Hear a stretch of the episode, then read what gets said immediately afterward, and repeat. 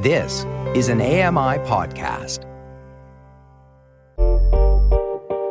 Hey, Dave Brown here. If you enjoy this podcast portion of our show, remember you can watch it live every day at 9 a.m. Eastern Time on AMI TV.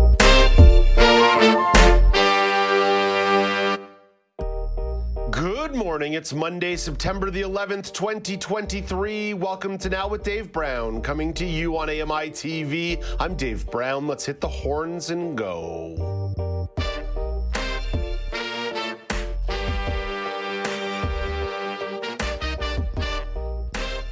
Coming up on the show today, the G20 summit took place over the weekend. Canadian Press Weekend News editor Michelle McQuigge discusses what goes in to covering a large scale event abroad. Shelley Petit explores how federal and provincial elections can be made more accessible for voters with disabilities. And the CNIB is selling Braille Lego sets. Stephen Scott will put the pieces together for you.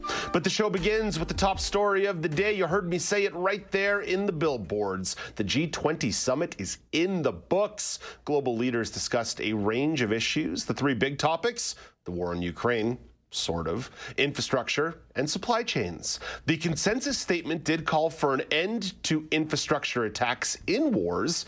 It did not mention the war in Ukraine directly. Prime Minister Justin Trudeau thought the statement was not up to snuff. If it was just up to me, the leader's declaration would have been much stronger, particularly on Ukraine. If it was just up to other countries around the table, it would have been much weaker, particularly on Ukraine. The G20 is a extremely disparate group, uh, and we worked very hard to get uh, as strong language as we possibly could. There was some pretty notable policy progress at the summit. U.S. President Joe Biden outlined plans to create a rail and shipping corridor linking India with the Middle East and Europe. Officials say the corridor will help boost trade, transport energy resources, and improve digital connectivity. Biden thinks this policy can transform regions. This is a real big deal. I want to thank you, Mr. Prime Minister. One Earth, one family, one future. That's the focus of this uh, G20 summit. The G20 has welcomed the African Union into its ranks. South Africa had been the only African nation involved in the group previously. Indian Foreign Secretary Subrahmanyam Jaishankar reflected on the significance of that decision. It is a matter of particular satisfaction for us that the African Union has this morning become a permanent member of the G20, that too during the Indian presidency. This is in keeping with the priority that we attach to addressing the urgent concerns of the global south. There was some drama over the weekend. Trudeau and Indian Prime Minister Narendra Modi were publicly chilly with each other throughout the weekend. Trudeau pulled away from a long handshake at one event. He also skipped the host dinner. The two leaders did have a short sidebar meeting during the summit. Trudeau understands that India can still be a key international partner. We recognize that India is an extraordinarily important uh, economy in the world and a, an important uh, partner to Canada on everything from fighting climate change to creating growth and prosperity for citizens. There's always a lot of work to do, and we will continue to do it. Getting out of India has been a challenge for the Prime Minister. His delegation is having airplane problems. The Canadian Armed Forces is sending a plane to pick them up. Rob Westgate has the latest. A press secretary for the Prime Minister's office says Trudeau is working to leave New Delhi Tuesday morning local time. Mohammed Hussein says they'll be keeping the public updated as the situation remains fluid. Now, the reason given for the extended stay was a component on the PM's usual plane had to be replaced. The issue being discovered during the pre flight check as the Canadian delegation was waiting at the airport to board the flight. Still, the PMO says Trudeau wants to be at the Liberal caucus retreat starting this Wednesday in London, Ontario, with the Canadian Armed Forces doing their best to get the delegation back to Canada. Rob Westgate, The Canadian Press. U.S. President Joe Biden also extended his stay in South Asia. He followed up the G20 summit with a trip to Vietnam. The United States and Vietnam have reached an agreement to elevate their diplomatic status. Biden says his entire trip to the Indo Pacific region was about building relationships.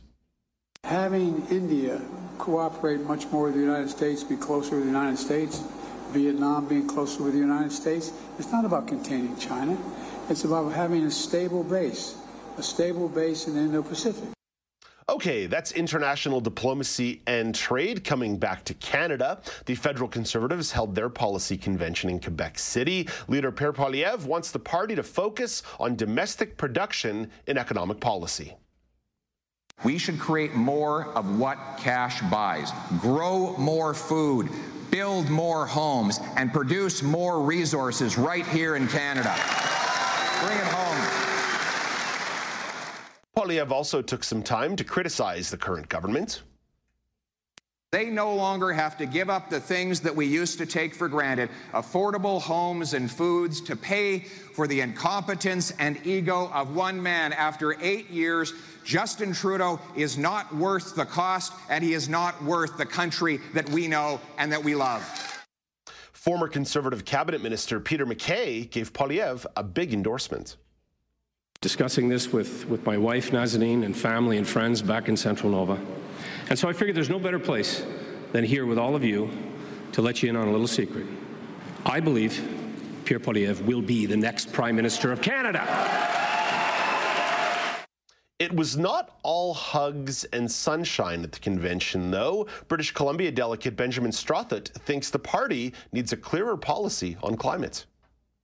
I hear every single time I go to a door that we need more environmental policies. We need to talk about it. Please give me the tools I need to win. I don't want a Liberal MP anymore. There were several votes on policy related to gender issues. A contentious one had to do with whether or not trans identifying teenagers should be able to seek medical interventions. It passed with 69% support. Some delegates were not happy. Nova Scotia delegate Dr. Lisa Boureg thinks any curtailing of freedom goes against party principles. As a family physician, part of what I do is determine competency, capacity for consent, and age alone does not determine the ability to consent. This policy stands against the values of our party to embrace freedom and bodily autonomy. A vote for this is voting against what you say you are all against for, and it's pure hypocrisy. A reminder that no delegate votes are binding in future policymaking for the party.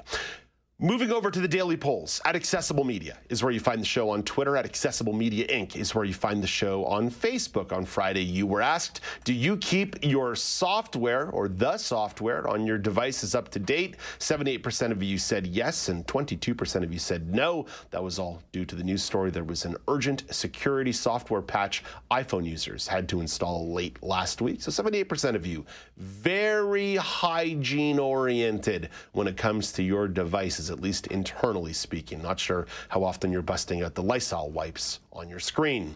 Today's daily poll is going to relate to something Steven Scott will talk about later in the show, all about the CNIB selling Braille Lego sets. Begs this question at Accessible Media on Twitter, at Accessible Media Inc. on Facebook. What is a childhood hobby that you have never given up? Lego, puzzles, video games, dolls slash action figures? Oof, Mike Ross, you are pinch hitting for Alex Smythe today. Much appreciated to have you as part of the show. I think you and I both have the uh, occasional dabbling into the video game world. Yeah, hundred uh, percent. I'm I'm a lot more sort of far uh, few and far between. I can sometimes go a couple of months without playing the video games, but I always do go back. But I got to tell you, Dave, honestly, it's really hard to give up the Lego. Yeah. Um, all those years that I've been a substitute teacher, my favorite times are when I'm in a junior kindergarten or a kindergarten class because they get playtime. And that means I get to sit down with some Lego. And I can think of many a time when I sat down with Lego and started building stuff and just like I'm so into it. And then all of a sudden, there's like six or seven little four and five year olds gathered around my table watching, like, whoa, look at what he's making. He's so good. it makes me feel good, but it just makes me feel creative too. I love playing with Legos. I don't know if it's just because I have this creative side that is untapped most of the time, or if it really is just about going back to my childhood. But I love the Legos, and uh, being with the four and five year olds makes it real easy. Yeah, I, when I say childhood hobby, I don't mean to imply that all these activities are childlike. You think about the popularity of things like adult coloring books or just mm-hmm. arts and crafts in general. Just because something is artsy doesn't mean it isn't for adults to engage in. It's great for the mind, it's great for the soul. And that's where I want to bring in Amanda Shikarchi on this one, too. Amanda, what are some of the childhood hobbies that you find yourself uh, not being able to give up? Yeah, sometimes I too would dabble in like video games, like when like when the family's over, we'll like play on the Wii console, um, with like directions. And as you guys were talking about too, Lego is a bunch of fun. I actually learned Braille using the Braille Legos that you guys are going to discuss oh, later no in the show, and those are a lot of fun. So you used the Braille Legos to learn Braille. Why do you think that helped you learn the writing format or, or, or this or the symbols? because I'm very much a hands-on learner and I also really like being creative. So be able to have that kind of creative outlet and kind of seeing braille outside of like, oh, this is a learning tool, like kind of, you know, as a little kid, you always want to see things as being fun and not like, oh, yeah. I actually have to sit down and learn this. So I think for me, it was like a great outlet to look at Braille in like a creative way. And like I also used to do that with arts and crafts as well. Like I used to always mix up the I's and E's because in Braille, they're like two dots that are diagonal from each other in mm-hmm. opposite directions. So my Braille teachers would have me like use like beads or pom poms and just make the letters a bunch of times so that I would remember which one is what. Mike, I'm not sure that uh, NCAA football uh, 2010 for the Xbox 360 for me or MLB The Show uh, 2010 for you on the PS2 uh, would quite help us learn Braille. No, not at all. Uh, but it does get me through some uh, some long afternoons for sure. And you know what? It, it, the funny thing is, Dave, and you, you I know you're saying that kind of in jest about the the old game systems, but I do still have a Wii and I do still have a PS3. And, you know, the, the, the younger people that I work with or hang out with, when you say, oh, yeah, well, I've got PS3, and they go, oh, what? a, P- three? oh, well, yeah, because five comes after four, which comes after three. You see, I had it two generations ago, and they they get a real kick out of that. Of course, I would love to have the most up to date rosters and all the stadiums and everything, but I also have some imagination. Yeah. And uh, that pays off when I'm playing the old games and saving myself a thousand dollars on the new system. Yeah, so I, li- I like to, just me.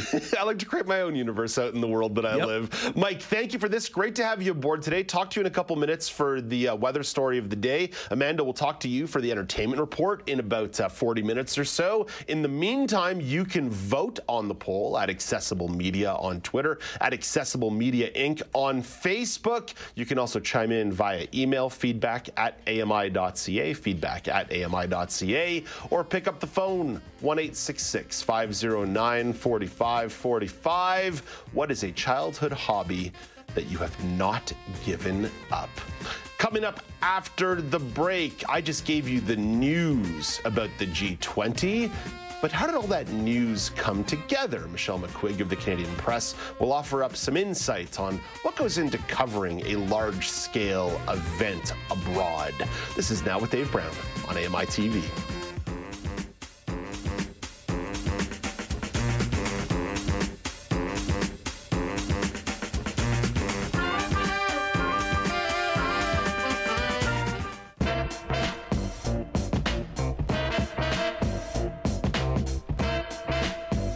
Welcome back. It's now with Dave Brown on AMI TV. You just heard me yammering on about the G20 summit and the Federal Conservative Policy Convention. They sucked up a lot of the news oxygen over the weekend. They received extensive coverage in different ways. What goes into covering a large scale event, especially one that is taking place on the other side of the planet? It requires some remote resourcing. Michelle McQuigge can give some perspective on that. Michelle is the weekend news editor at the Canadian Press. Hey, good morning, Michelle. Good morning, Dave.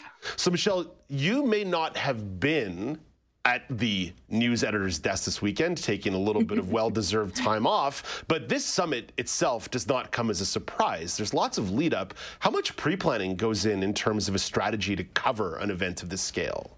There's quite a lot of planning. And I have to say, the bulk of that lands on the shoulders of the bureau chief who handles our parliamentary bureau.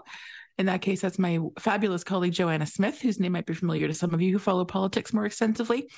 Uh, there is a lot of planning that goes involved that goes into this. There's lots of coordination with the prime minister's office. We have to send staff. So when when the prime minister goes abroad, a, a number of media follow them, and, and we have we are no exception. In fact, sometimes we get a bit additional access because we bring a photographer with us. And sometimes the Canadian press gets to go in and be the primary pool reporter in these events that gets to be in the room for some pretty cool exchanges and have some cool experiences. So the reporters that go on the road with the prime minister, um, it, it's an exhausting time every single time. There's it's wall to wall meetings and, and news conferences and, and events and moving all over the place and sending pool notes back to everybody and, and filing stories. It's, it's, it's relentless pacing but they mm. also get some incredibly cool experiences. I remember one reporter last year when covering, uh, I think it was the G20 or the G7, I forget which, got to go on like a helicopter flight over the Alps. Like it was, they get to do some really cool stuff. Um, but it's it's absolutely relentless. I, I, Michelle, I want to I want to talk about all of those elements. You just set the table beautifully with that answer. you talked about the coolness that goes in with sometimes being pulled behind the curtain or pulled behind the rope here. Along those lines, what what's the merit of having somebody on the ground with that kind of access, that kind of proximity?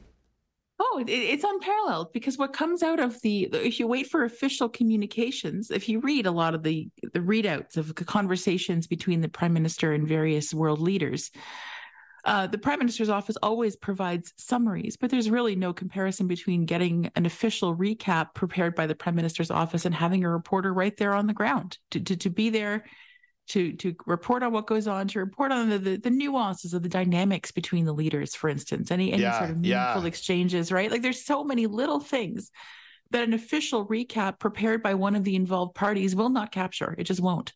So there's no substitute for having a photographer on scene to capture some of those things, to have a reporter to to hear things and and get some broader context.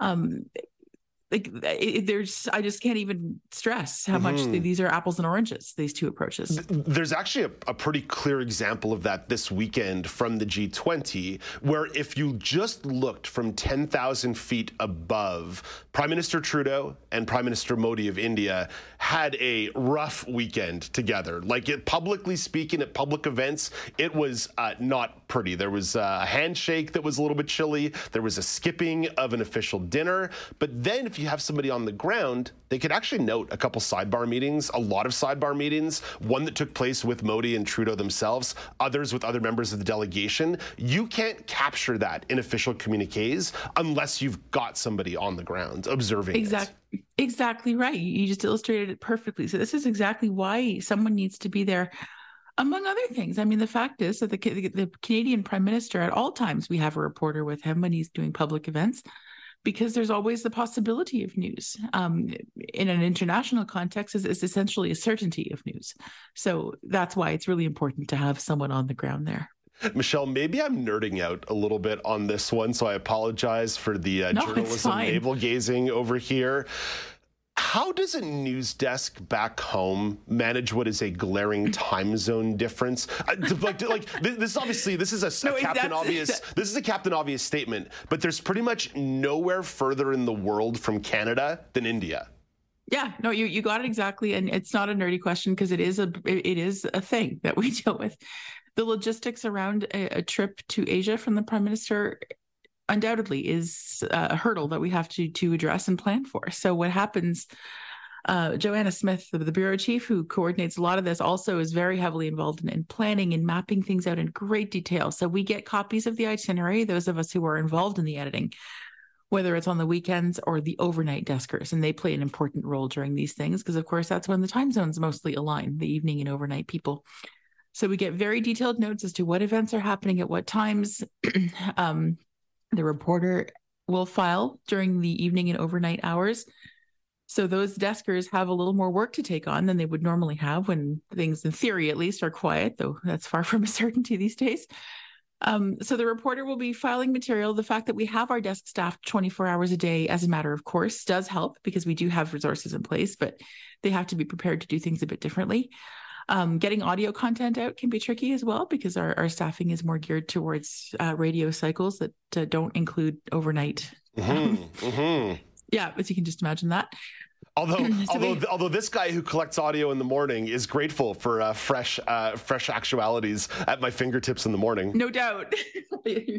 um, we do try to get some stuff in for the for the morning run because that's and that part does work out okay because the the a lot of the major activity is wrapping up by or at least sort of starting to wind down by 4 a.m. or 4 p.m. or so. Their time would be 4 a.m. our time, mm, so that's mm-hmm. usually when a lot of our audio starts to flow um anyhow so that that all happens but the other big complication can be news conferences if there's a news conference taking place at 3 30 a.m uh, that can be a bit of a hassle and in that case uh, it's our lovely ottawa bureau who steps up to the plate and one of the people there usually comes in to help uh, what we call backstopping the reporter there because mm-hmm. when they're mm-hmm. holding a camera in the news conference they can't be the ones also writing and saying you know what just got communicated right, in the news right. conference what came out of it so someone needs to be there in Toronto or in Toronto or in Ottawa or somewhere back home anyway, uh, writing things up and, and handling that news conference. So we do have to bring in a couple of extra people usually when there is a middle of the night news conference like this. Michelle, you used the words cool and chaotic to describe the experience of a reporter on the ground or a camera person on the ground doing these kinds of large scale events. I'm not meaning to flex my bona fides here. I'm not meaning to do a look at me Louie concept, but I once lived my life as a field reporter and uh, doing small features and going to a lot of events around the Ottawa area that typically were more within the guise of a couple of hours or maybe a full day situation. I cannot imagine being accountable to somebody else's schedule and agenda for three or four days in different countries. I would lose my mind. Dude, try 10 days. That's what Mickey Djuric has been on the road since last Sunday. And she's still there right now. Like this has been because of plane troubles. Because the plane exactly. get them home. Yep. Yeah. You bet. So this like she's she's probably I, I don't have any clue how she's even vertical right now. Um, but yeah, you're it is it is totally exhausting. And, and they have gone on trips as long as 10 days. I remember Dylan Robertson, a colleague of mine last year, had one that I think that it was five countries in 10 days. Like it's yeah. I, I, get exhausted reading the itinerary. I, I, don't know how they actually like do it. yeah, I'm I'm someone who uh, who requires uh, certain moments of aloneness and uh, and time to recharge and recharge the batteries. And uh, being on somebody else's schedule does not always work for me. Michelle, let's bring this thing a little closer to home because the other big convention this weekend was the Conservative Policy Convention. I suppose in some circles the Hockey Canada Convention was also a big one too. But let's mm. put that aside for the for the moment. The Conservative sure. Policy Convention convention is a little bit different. It's closer to home. It's in the Quebec Windsor corridor. That said, it's still a large scale event. Thousands of delegates coming from across the country, big notable figures you and you mentioned before that there's a lot of pre-planning that goes into something like the G20. What kind of strategy goes into covering something like the federal policy convention of the Conservative Party? Can it be a little bit more go with the flow? A little, yes, but there is also quite a lot of planning involved there and, and, it, and lots of prep. What helps in a case like this is to have the formal beat reporter who knows this file in and out, who has all kinds of party contacts, be the one to staff this event. And that's exactly what happened when my colleague Stephanie Taylor took up the pen for all the conservative policy happenings over the weekend. Uh, this is a beat that she covers, a file she knows really well. I know she was doing a lot of prep work and pre interviewing and pre writing. Actually, she worked a shift with me last week, and that's what I left her free to do. I didn't assign her anything because I knew she had a lot of stuff coming up this week. Um, so it, there is a certain amount of of ahead advanced work one can do. Uh, you, you reach out to line up some of your people to to call when policies drop, so you can get some context. Uh, you work your sources to get a get a feel for how things are going to shake out. I don't know what Steph's specific process was in this case because I was not working this weekend, mm-hmm, but mm-hmm. there absolutely is uh, days, if not weeks, worth of prep that can go into something like this. But in this case, it does help that we a we knew exactly when it was going to happen. Delegations also, or some or dele, excuse me, conventions are, are something that we have staffed before and have a, a bit of a playbook that one can work from if it's your first time doing so. Um, but having someone with a really deep knowledge of the file and the players involved makes a massive difference in a case yeah, like this. No doubt about it. Well, Michelle, you deserved a couple days off. I hope you enjoyed them at beautiful Spa Nordique in Gatineau, Quebec. Oh, it was bliss. Sauna, steam room, hot tubs, cold plunge. Michelle, if you oh, had to oh. choose, I'm putting you into a forced binary in the way that you hate me doing it. Sauna or steam room? steam room.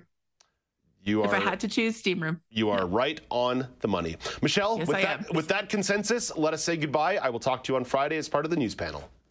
Sounds great. Have a good week, Dave. That's Michelle McQuigge, weekend news editor at the Canadian Press. Coming up after the break, Shelley Petit explores some of the ways federal and provincial elections can be made more accessible for people with disabilities. This is Now with Dave Brown on AMI TV.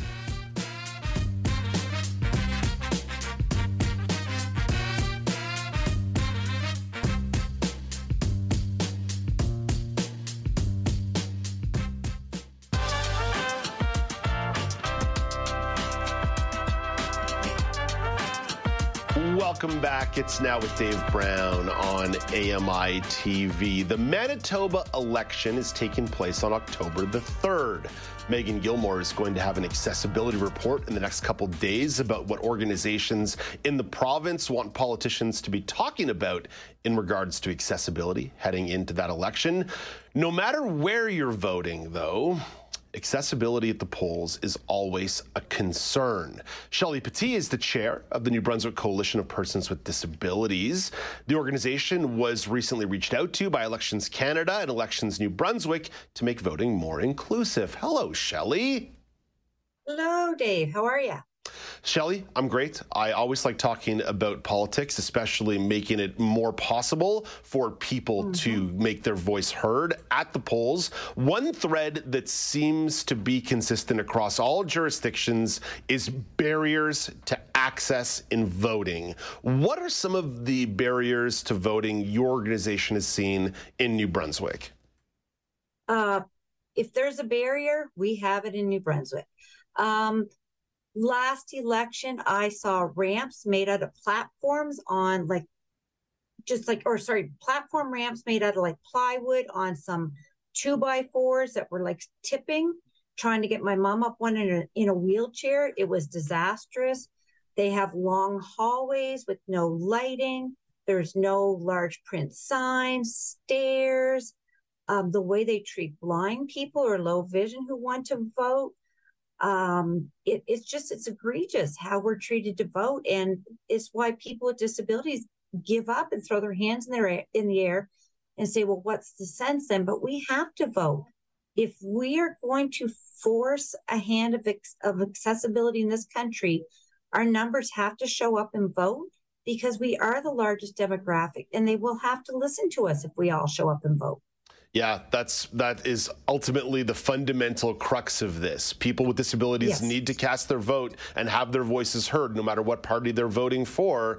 But mm-hmm. they need to be able to vote. They've got to be able to get the yes. polls, and they've got to be able to do it. Uh, so, and we need to be able to run as well. We oh, need yeah. to be able to run. And you know, when you can't even get in to vote, how are they ever going to expect us to be able to run? Yeah, there was a story out of Scotland last year where one of the candidates who was a wheelchair user could not get to the debate because there was no wheelchair, yeah. like the building wasn't wheelchair accessible. So she was just left out in the cold, unable to attend a yeah. candidates debate because she had a disability. Like it's unbelievable. But I, not surprising, sadly. But not surprising. That that's the thing. Unbelievable, not surprising. It sounds like a contradiction, but it's the way it is. Yeah. Uh, so, it's Shelley, life with a disability. so, so let's let's start unpacking some of this stuff. Yeah. I, I don't know how much of this is going to be new ground, but what's the importance of independence and privacy for a voter as they're getting into the poll? It's unbelievable. We would not go to up to an able-bodied adult male or female and say, you know, we're going to pretend it's 1850 and you're going to stand on a box and shout out who you're voting for. Yet that's how people with disabilities are treated if you're allowed to vote. Um, you know, we've had people question people with some intellectual disabilities if they should be allowed to vote or vote independently. Um, I don't know if most people know, but if in New Brunswick at least, and I'm assuming it's the same way across Canada, if you're blind and you need to vote, there's no braille ballot available.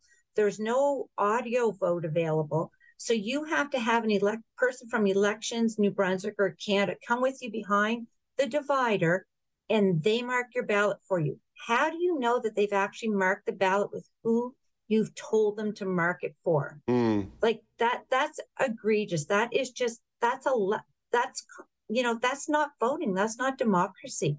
And it's just it floors me that in 2023 we can't do better. What about something as simple as the location of the poll, where it's going to be located in a riding?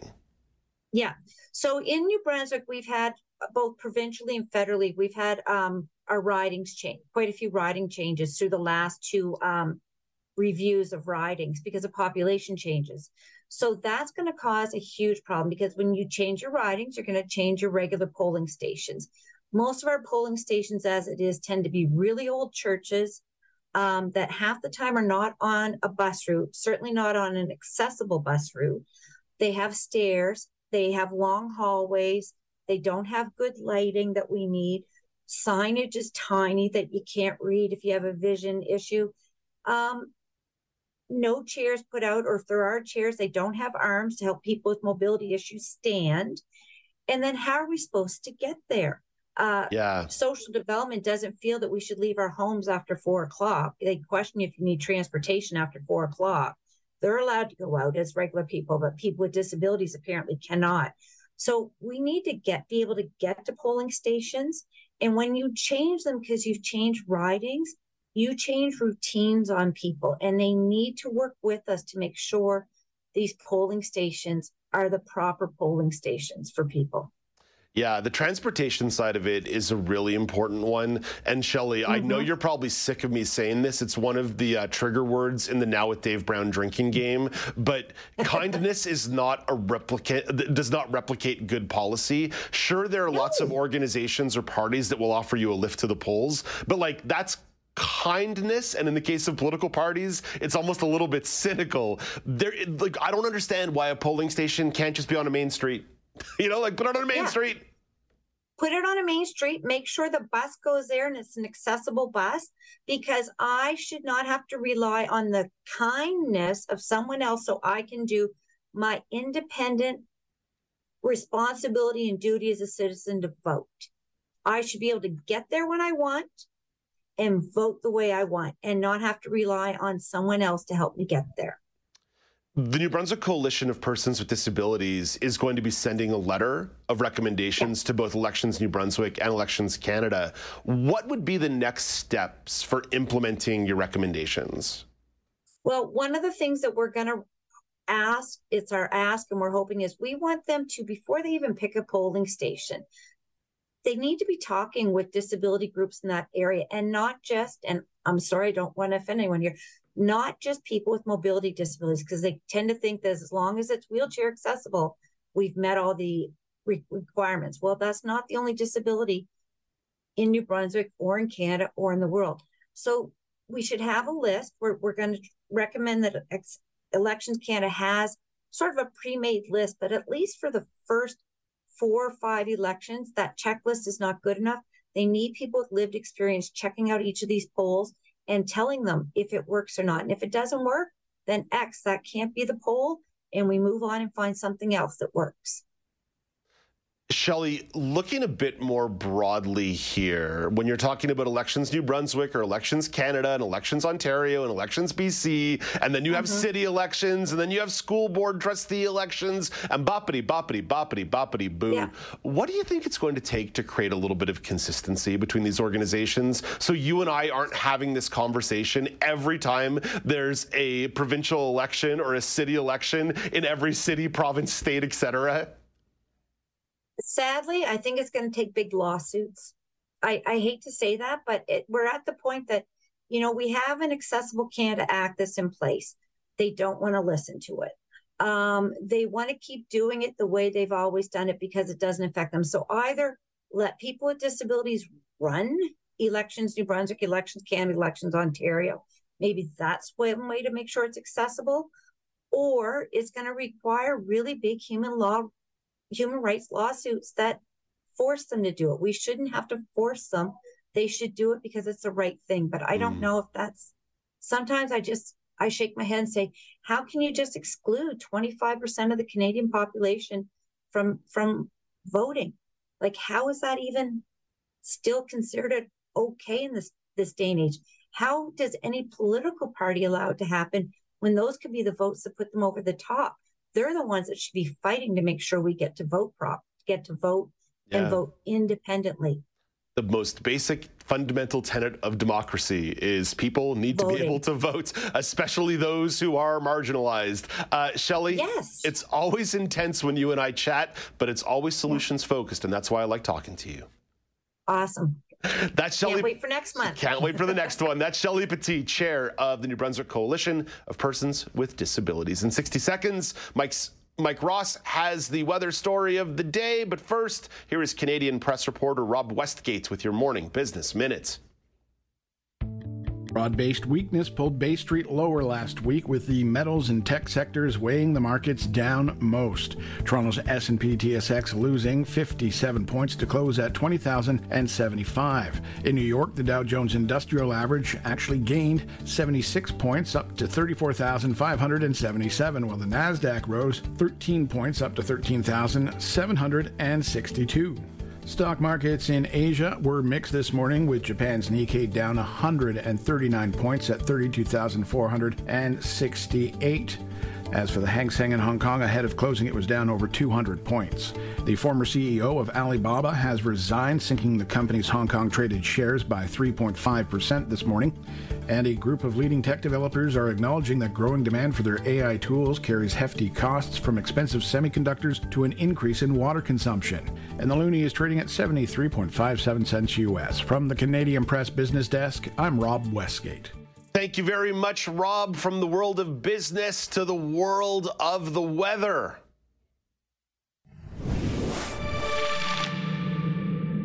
A fun new graphic and a fun new sting, bringing in Mike Ross with a look at Hurricane Lee.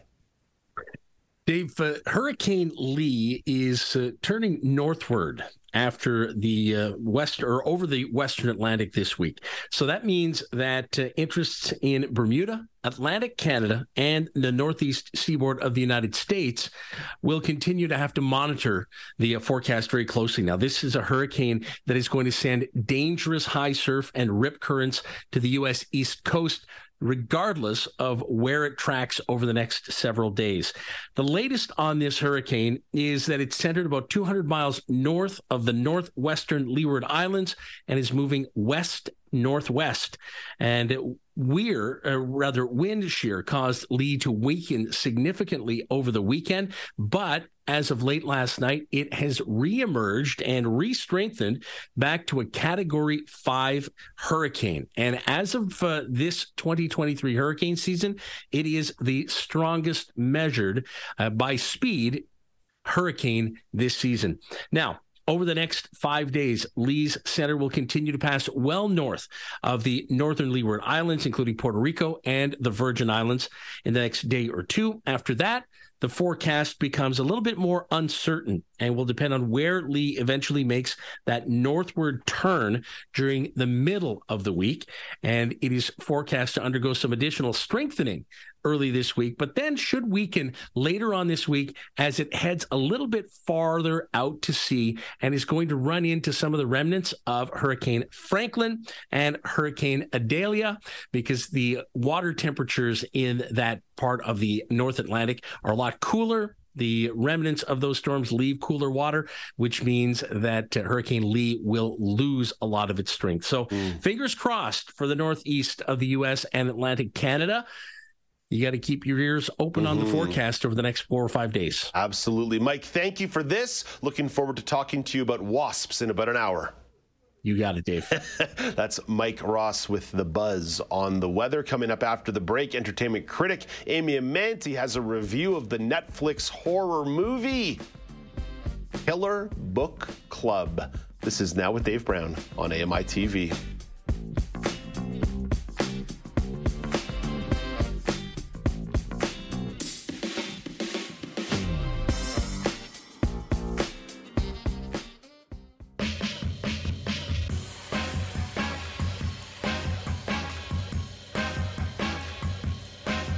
Welcome back. It's now with Dave Brown on AMI TV. Halloween is around the corner.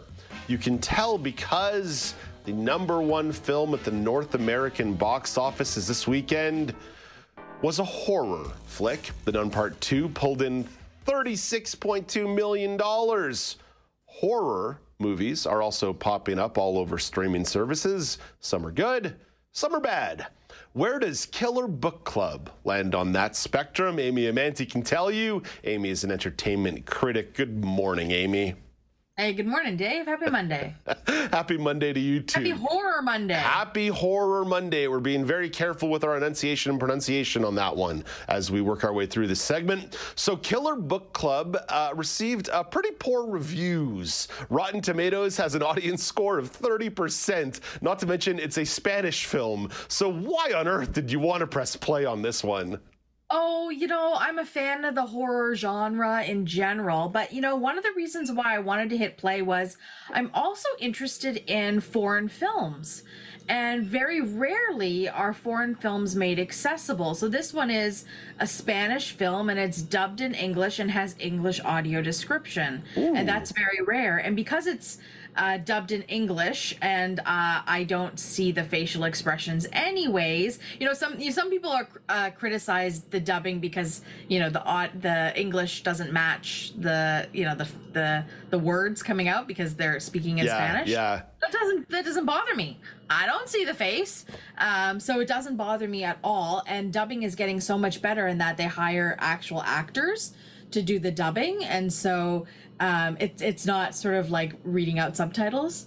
In, in a sense that, that that's how dubbing used to be right where Yeah. they were just read, reading it out so the quality is so much better and i have been able to over since since uh since the streaming services began experience some really cool um foreign films that are are dubbed in English and uh, and have English audio description. So anytime I get a chance to experience one, and there's a lot of them out there that I think, oh, that'd be so cool, and then I go, oh, Yeah. no English dub, no English audio description. So that's kind of why I thought I'd give it a chance just to see what they were doing in Spain. pressing play just to let them know that hey if you're going to do this for me i'm going to represent if you build it if you build it i will come i will show up and i will hit play on this uh, amy one of the best horror movies of the last 20 years was a spanish film that eventually became a North American film. It was called Quarantine. I forget what the exact Spanish title was, but it became the North American film Quarantine, which wasn't very good. The Spanish version was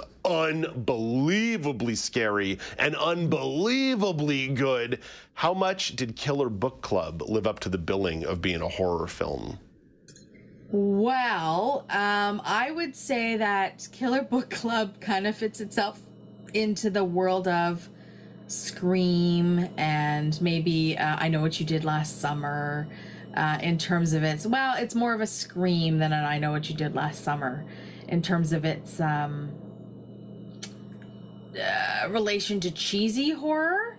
Um, you know, there are some there. I, I look at horror as a spectrum um, because there are some horror movies that are kind of a sci-fi. There are some that are paranormal. There are some that are psychological. There are some that are just thrasher.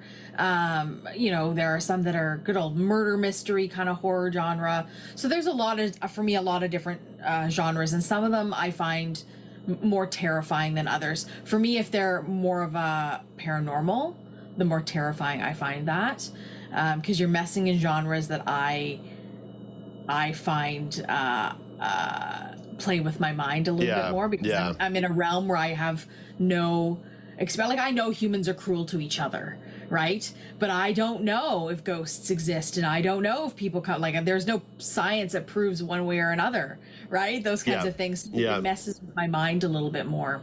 Um, so this is this is your you know your your good old fashioned sort of who done it. It's a group of kids and one of them within the group is killing off each other.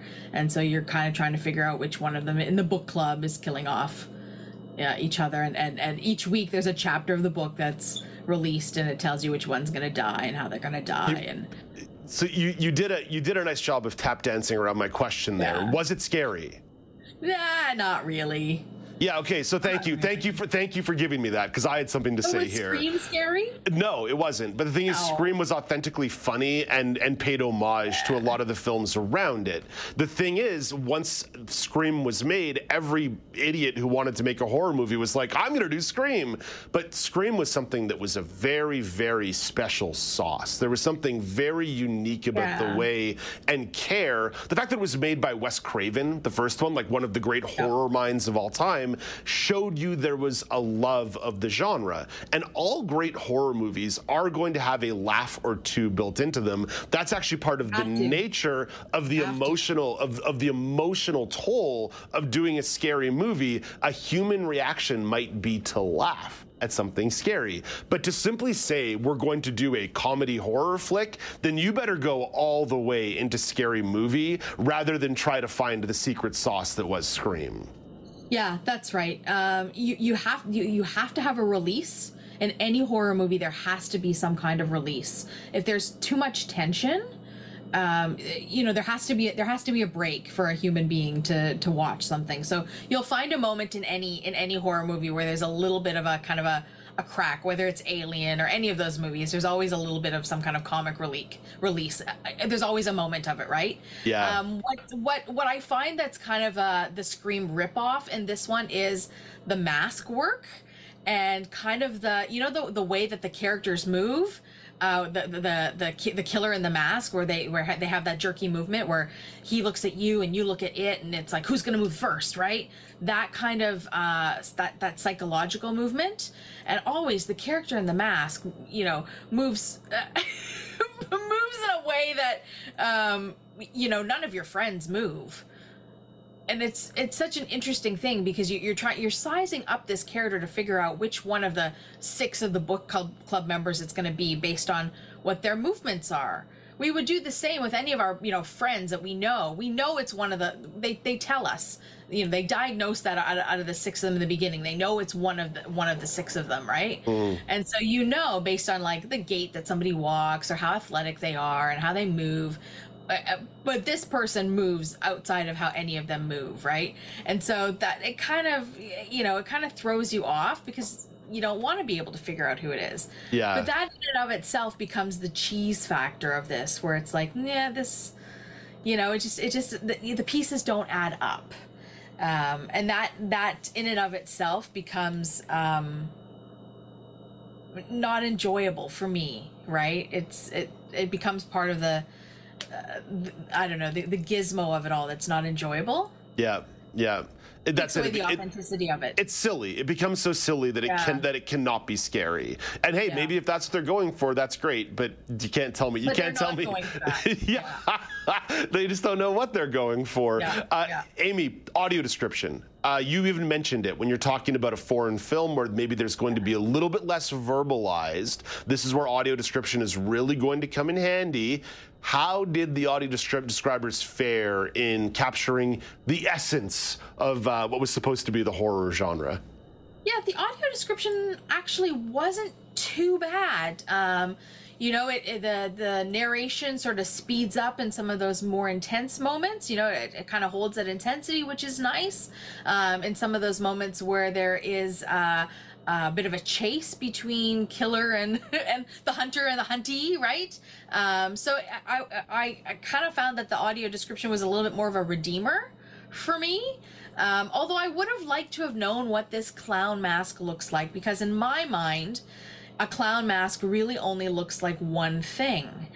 Um, and so anytime we have a clown, which is of course is such a cliche, and you think of it often when you think of the the scary clown sort of murder genre, and even when you think of it, that clown mask is never really, or that clown is never really described to you.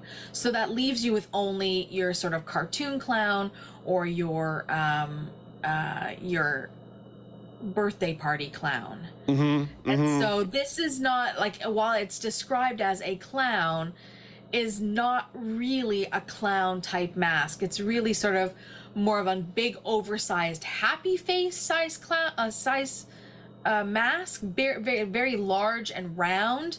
Um, not yellow, white, but like with one really big eye and one really small eye. So it's kind of like an abstract clown. So I would have liked a little bit more uh, description around that because it's kind of awkward and that's, you know, kind of like the scream mask. It's the shape of the mask that's creepy.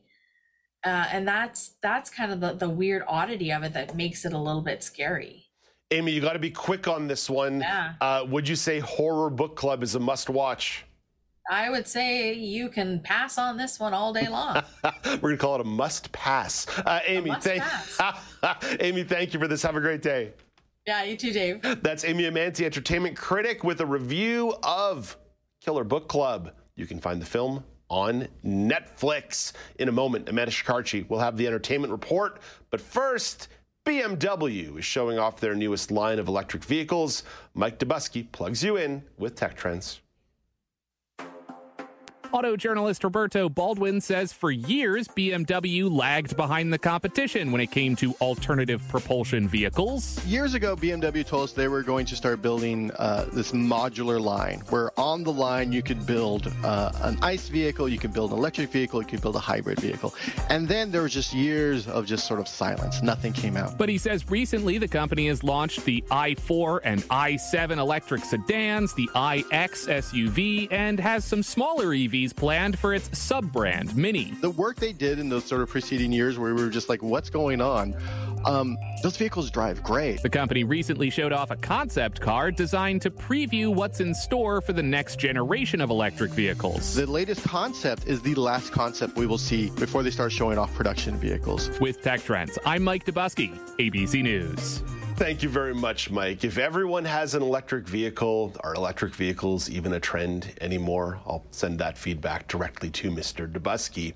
Amanda Shikarchi for today's entertainment report. The Toronto International Film Festival is underway. Thanks, Dave. Yes, it's definitely a really exciting time here in Toronto. This past weekend was the opening weekend at TIFF. The festival is quieter than usual as there are less celebrity appearances. This is due to the ongoing actors and writers strike. However, there was a diverse lineup of films. The Boy and the Heron, also known as How Do You Live, focuses on World War II. On Saturday, rapper Lil Nas X made an appearance during the premiere of his documentary Long Live Montero. Screen star Neve Campbell also made an appearance to promote the documentary that she executive produced, Swan Song. Another highlight was Dream Scenario, a film starring Nicolas Cage. His character, Paul Matthews, enters other people's dreams and becomes an overnight celebrity. So, Dave, how do film festivals influence your interest in watching a film? Directly, not at all. Indirectly, quite a bit. If I find out something wins, like the Palme d'Or or the Best in Show at a film festival, and then I see a trailer that I find appealing, or I find out it got a standing ovation at the film festival, it is going to indirectly influence my desire to watch it. But I'm still going to want to know what it's about, who directed it. Uh, I want to see a trailer before I go plunk down my hard earned dollars, Amanda. But I would say, like, just the notion of something was at a film festival, like, that's pretty much a zero for me. I, I need to know you've actually done something beyond just get screened at the festival. Yeah, I totally agree with you. I feel like for me, it'll definitely influence my going because I feel like it'll open me up to maybe genres of films that I wouldn't typically watch leisurely. Like, you know, typically I don't usually watch a lot of documentary films, but maybe I'm like, well, I'm at this festival and this looks interesting, so I might as well give it a watch. Yeah, I will say, having gone to the Yorkton Film Fest earlier this year, one of my big regrets is I spent a lot more time doing industry stuff and networking stuff rather than engaging in the art. I only made it to really one screening, maybe one and a half if you count uh, one of the dabbles I did in one of the private screening rooms, which is, by the way, super cool. Well done, Yorkton Film Festival, allowing private screenings on demand in uh, individual rooms around the festival. Super cool. I liked that a lot as a media member. But yeah, one of my regrets was was not engaging more with the art itself. I spent myself engaging with the artists, but not necessarily watching their documentaries or watching their films or watching their shows. So if I end up going back to Yorkton, Saskatchewan next year, my goal will actually be to do less industry navel gazing and more grappling with the art and celebrating the art that's being platformed. But in terms of the outside looking in, uh, a film festival is not going to influence me. Amanda, I don't have a lot of accessibility preferences at a festival. What about you? As long as there's good audio description and the schedule is like easy to view for screen readers so you can see okay i know which film is playing now that would definitely be like features that i think will be helpful to me Yeah. because then i know what film i'm going to be watching and where i'm going to be watching it and if it's something that i'll be interested in Yeah, and you can plan accordingly. Right on. Well, Amanda, thank you for giving up an update on TIFF. Have a great day. Talk to you tomorrow. thank you so much That's Amanda Shikarchi with your entertainment report. Coming up after the break, I've got the regional news update, and then I will once again flip over this table with enthusiasm talking about football with Brock Richardson. Figurative flipping of the table, not literal. People would be very mad at me if I destroyed the studio. This is now with Dave Brown on AMI TV.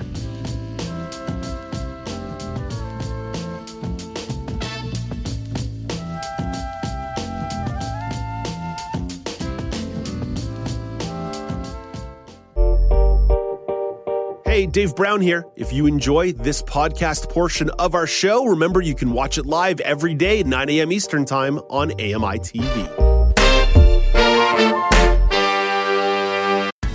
I'm Jenny Bovard. Join me monthly for Low Vision Moments, where I speak with awesome guests about some of the amusing things that happen when you're blind or partially sighted. Watch on YouTube or download Low Vision Moments from your favorite podcast distributor.